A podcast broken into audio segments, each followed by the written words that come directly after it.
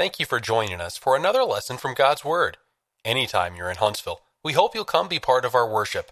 The West Huntsville Church of Christ at Providence is located at fifteen nineteen Old Monrovia Road Northwest, Huntsville, Alabama, three five eight oh six. We hope you'll enjoy this lesson brought to us by Glenn Colley. The scripture reading for today comes from Acts chapter twenty-six, verses fourteen through eighteen. We'll be reading from the New King James Translation.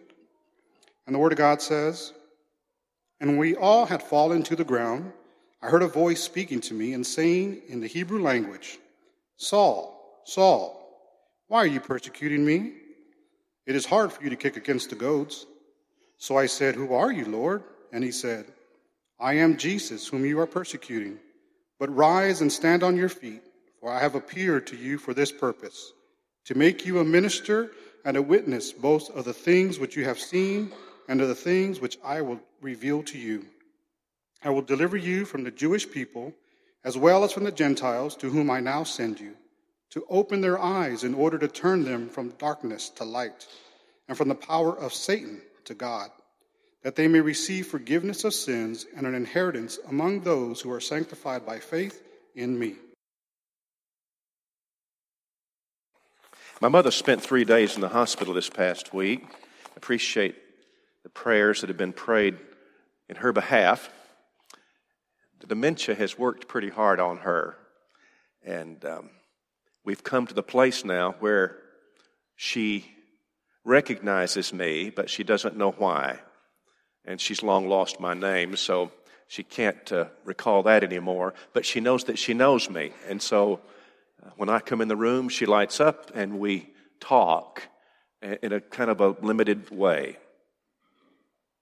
And during those three days, this past week, we had quite a number of conversations, wonderful little little conversations. And then we would repeat them and go through them again. But among the things that she said over and again, uh, oh, by the way, she can sing still, which is just, I don't understand it. I don't get it. But if you if you start on a hill far away, if you start that, she's going to go with you, and she'll now she won't she she'll get probably seventy, seventy-five percent of the words uh, through that whole song. Amazing grace. She'll just follow. She'll go. She will go. You don't have to say, "You want to sing, Mama?" She's ready, always ready to sing. But, but I want to tell you this. She, uh, over and again, through the, the time of those three days, she would, she would hold up a finger to gesture before she spoke, and she would say, "The most important thing is going to heaven." If you had dementia at that level, could you remember the most important thing? I, I don't know, and I'm not criticizing anybody with dementia, but it's a real treasure to me, of course, that she remembers that. Listen, I pity people who don't have a hope of heaven. And of course, in their minds, all the people who don't have a hope of heaven, I guess, I suppose they have something. They, they've sorted this through because it's inevitable that we're going to leave this world. It's appointed that a man wants to die, and after that, the judgment. You're going to, you know, we've got an appointment to keep, and we're going to leave this world. We, we've got a, you know, we've got a an expiration date stamped on us. We're we're not going to stay here forever. What then? So what then? And I, I, I guess in the minds of many people, especially younger, there's just not much up there in reference to this subject. It's just so easy to ignore it. I'll worry about it later. That's a foolish thing to do. I've always wondered if it wasn't better, and you're going to laugh at this because you know that it's not possible, but were it possible, wouldn't it be better to measure the length of life, not the way that we do it? The way that we do it is we say, "How old are you?" And we say the name, the number, I mean. Here's the number. I, I think that's all just not right. Why don't we measure it by how much time we have left? Would that be more accurate? Because it could be that somebody who's been living a long time would then still be, in a sense, younger than a person who was younger but who was soon to die. We need the hope of heaven. And what I love about the Scripture is that it not only gives me that hope, but it talks in plain language. But I, I don't just need a hope of heaven. What, what I need is, I need to be told things that I can grasp. I, I need I need to know that I know that I know that if I leave this world tonight, I'm going to go to heaven. And that's really hard for us. It is. I mean, you, you've never been there. You, you don't, you don't know, except from the Scripture, you don't know about heaven. And you've never passed from this life to the next. You don't know because you've never done it. But you're gonna.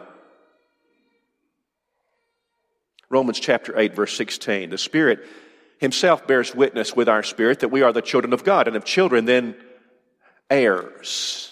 What's an heir? You know, it's, it's a person who's in line for an inheritance. If children, then heirs, heirs of God, joint heirs with Christ, if so be that we suffer with him, that we'll also be glorified together. Together, we are heirs. I want to talk tonight in the next few minutes about the word inheritance through Scripture. And I got a dozen or so verses that I want to just, just walk through in the next few minutes on this subject. I love this because I understand inheritance. I, I, I got this figured out, I think. I mean, you if you're part of a family, and if there's some property of some sort in that family, and when the older pass, pass away, then the money is typically, or the property, or this dresser, or that chest of drawers, whatever it happens to be, is handed down. And we call that inheritance. Probate court is, is necessary because, listen, people get all crazy about a will. You know, the old saying, where there's a will, there's a fighting family. And, and people get kind of nutty about that. Probate court is, probate is Latin for probatum, and it means to test or to try. And the idea is that you would take the will and you would put it to the test. Is it is it genuine? Did this really come from the deceased?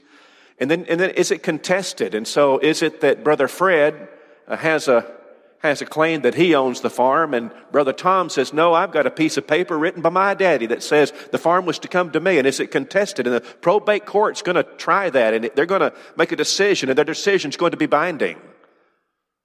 What about the bills? Are the bills, the outstanding bills of the deceased, are those paid? So that's what probate court does. And then what really is, they decide is the right thing will be the inheritance and will be distributed appropriately. If you lived in the among the people of Israel when they went into the land of Canaan, inheritance would have been very important to you. So they go into Canaan, cross the Red Sea, and they begin to carry out God's judgment against the Canaanitish people and to remove them from the land of Canaan. And then they take the land. That's God, God telling them to do that. You take this land as your inheritance. And then how do you do that? And the answer is you divide it up. So each tribe gets a, a parcel of that land, and then that tribe would divide it up for, for their people, their families. And sometimes there was, you know, problems. And, and one of my favorite ones is Numbers chapter twenty-seven, beginning in verse one. The daughters of Zelophehad, and they stood before Moses, before Eleazar the priest, and before the leaders and the, all the congregation. The daughters of Zelophehad, by the doorway of the tabernacle of meeting, saying this, our father died in the wilderness. He was not in the company of those who gathered together against the Lord, in company with Korah. He died in his own sin, and he had no sons. Why should the name of our father be removed from among his family, because he had no son? Give us a possession among our father's brothers. So Moses brought their case before the Lord. Do you understand? It's, the, it's about the inheritance. The inheritance would go to sons. This family has no sons, just daughters. And so they, they raised this issue. Listen to this. The Lord is going to decide this case. Isn't that something? The judge of all the earth is going to decide this case about inheritance. The Lord spoke to Moses, saying, the daughters of Zelophehad, Zelophehad, speak what is right. You shall surely give them a possession of inheritance among their father's brothers, and cause the inheritance of their father to pass to them. You shall speak to the children of Israel, saying, if a man dies and has no son, then you shall cause his inheritance to pass to his daughter. If he has no daughter, then you shall give his inheritance to his brothers. If he has no brothers, and it just goes on and on. Here's how the inheritance is to be meted out. If you are a Christian, This terminology is used in reference to you. I'm really looking forward to my inheritance. I'm a Christian. I'm in Christ. I've got one coming, not because I earned it, but because I'm in the family. I'm an heir. And my inheritance is going to last forever. My inheritance is going to last forever. In the next few minutes, I want to raise seven realities that the Bible teaches about your inheritance. And I'm going to, I'm going to put the, the uh, scriptures up on the screen for you. The first one is that your inheritance is in heaven. First Peter chapter one, beginning in verse three. Blessed be the God and Father of our Lord Jesus Christ. According to his abundant mercy, has begotten us again to a living hope by the resurrection of Jesus Christ from the dead, to an inheritance. In all of these passages, I've, I've bolded the word inheritance just to draw your eyes to it. To an inheritance, incorruptible. Man, if I, if I have an inheritance coming to me, there are some questions I'd like to ask. Well, let me tell you about this one. It is incorruptible. That means it's not subject to decay. It's always going to be good. I, I recently have inherited some photographs and some letters. The problem with that is that those letters are no longer sometimes legible because the paper is so old and it just crumbles in your hand. I want to know, is it subject to decay or is it in good condition? Heaven is incorruptible. It's undefiled. There's nothing there to mar its luster, nothing to mess it up. And then it, it fades not away. So it's always going to remain new. There's your inheritance. Matthew chapter twenty-five and verse thirty-four.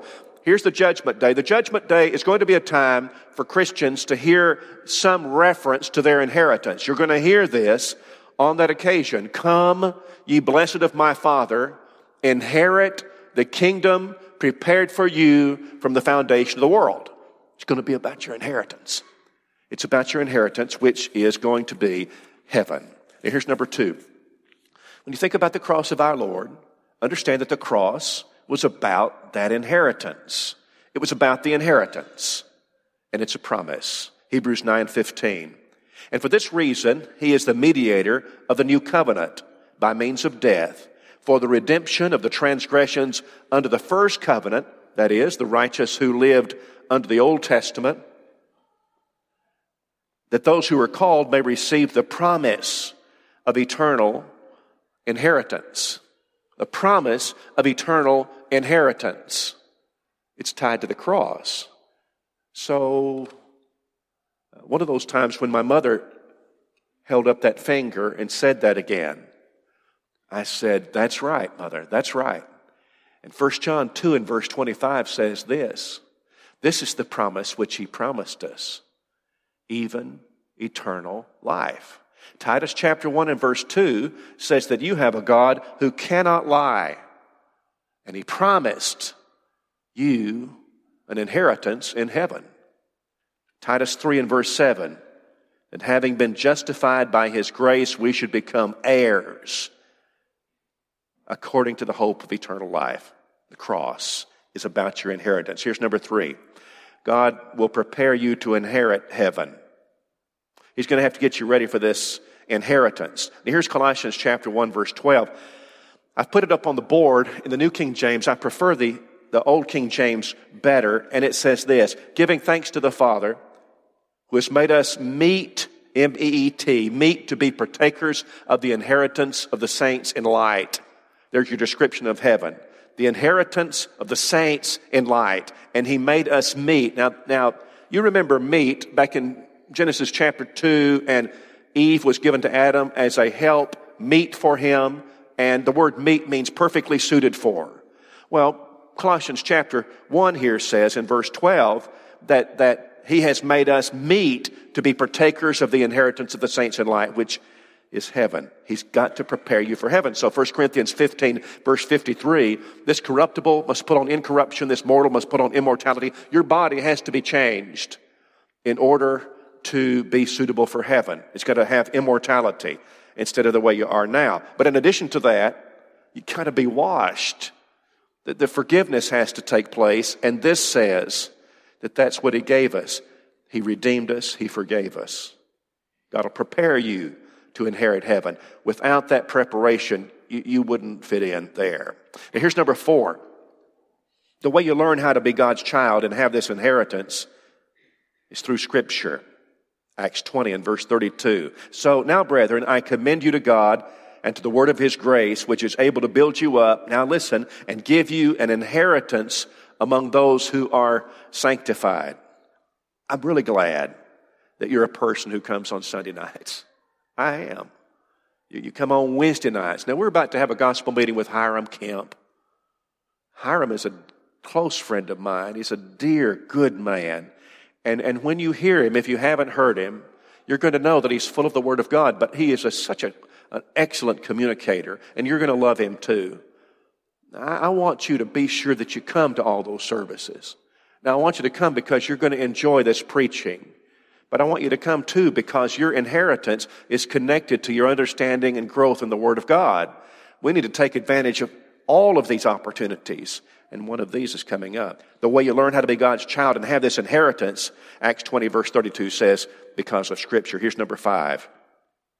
This reality of inheritance motivates you to want to do right. When you grasp it, and I think the word inheritance is so good to give me this assurance that I'm going to go to heaven. When you grasp it, it motivates you want to want to live for him. So here's Colossians chapter three, verse twenty-three. Whatever you do, do it heartily, as to the Lord and not to men, knowing that from the Lord you will receive the reward of the inheritance, for you serve the Lord Jesus Christ.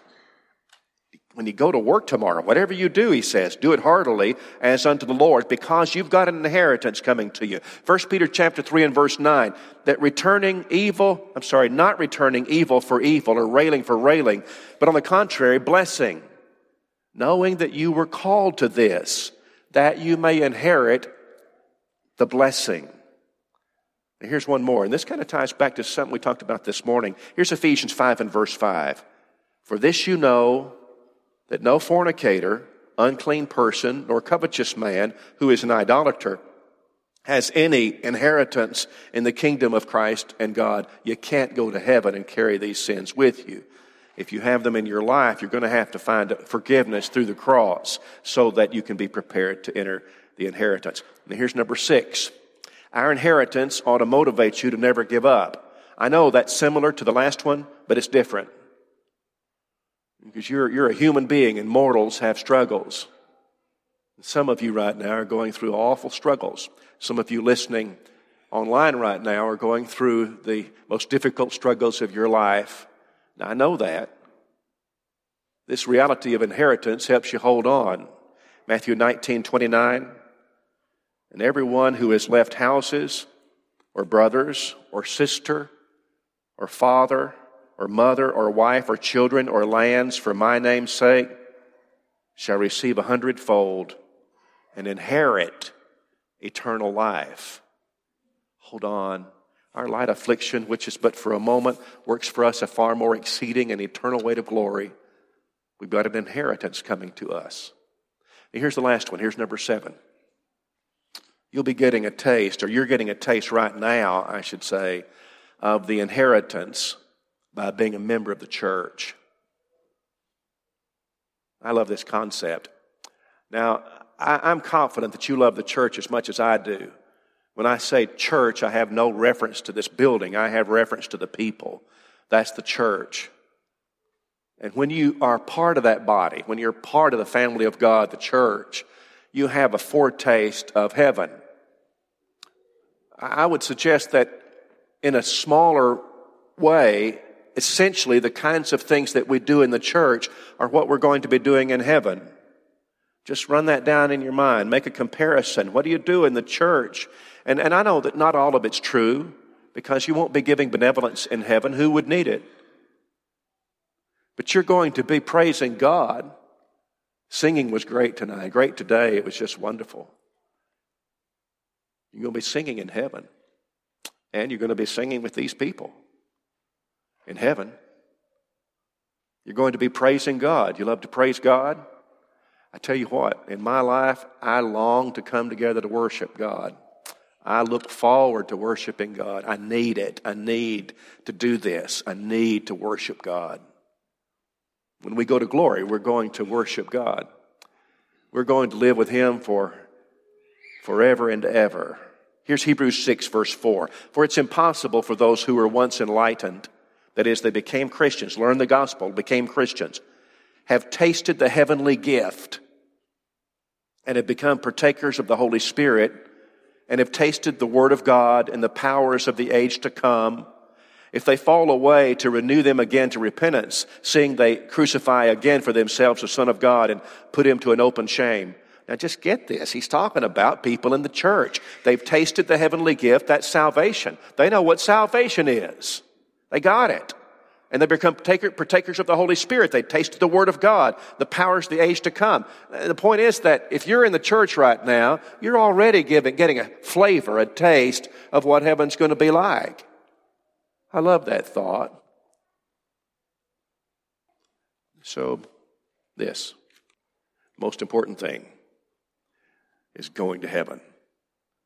Most important thing, whatever else you do, you make sure you go to heaven. There is no excuse for a person to lose his soul and go to hell from the West Huntsville Church of Christ. There's no excuse for that. And here we are together, and what a wonderful thing to be part of the family of God. And here's what I came to say tonight, is that in the church of our Lord, you have an inheritance coming to you. You didn't earn it. It's because you're in the family. When you obey the gospel of Jesus Christ by repenting of your sins and confessing Jesus and being baptized, the Bible teaches that you were added to the church, Acts chapter two and verse forty-seven, and that he forgave you of your sins. And if you walk in the light, First John one, seven, as he is in the light, you have fellowship one with another. And the blood of Jesus Christ, his Son, cleanses us from all sin, and we live saved, so that Romans eight and verse one says, there's no condemnation to them which are in Christ Jesus. How do you like that? No condemnation. There's no hell prepared for faithful Christians. The word, what would, what's the word that you would put to that? And the answer is, that's your inheritance. That's your inheritance. And you're an heir. I really want to go to heaven. If you want to obey the gospel tonight, we'd be so happy to assist you. Make things right. If you need to be restored tonight, now would be such a great time, and we'll be happy to pray with you and then hug you. We hope you have enjoyed this lesson from God's Word, brought to us by Glenn Colley.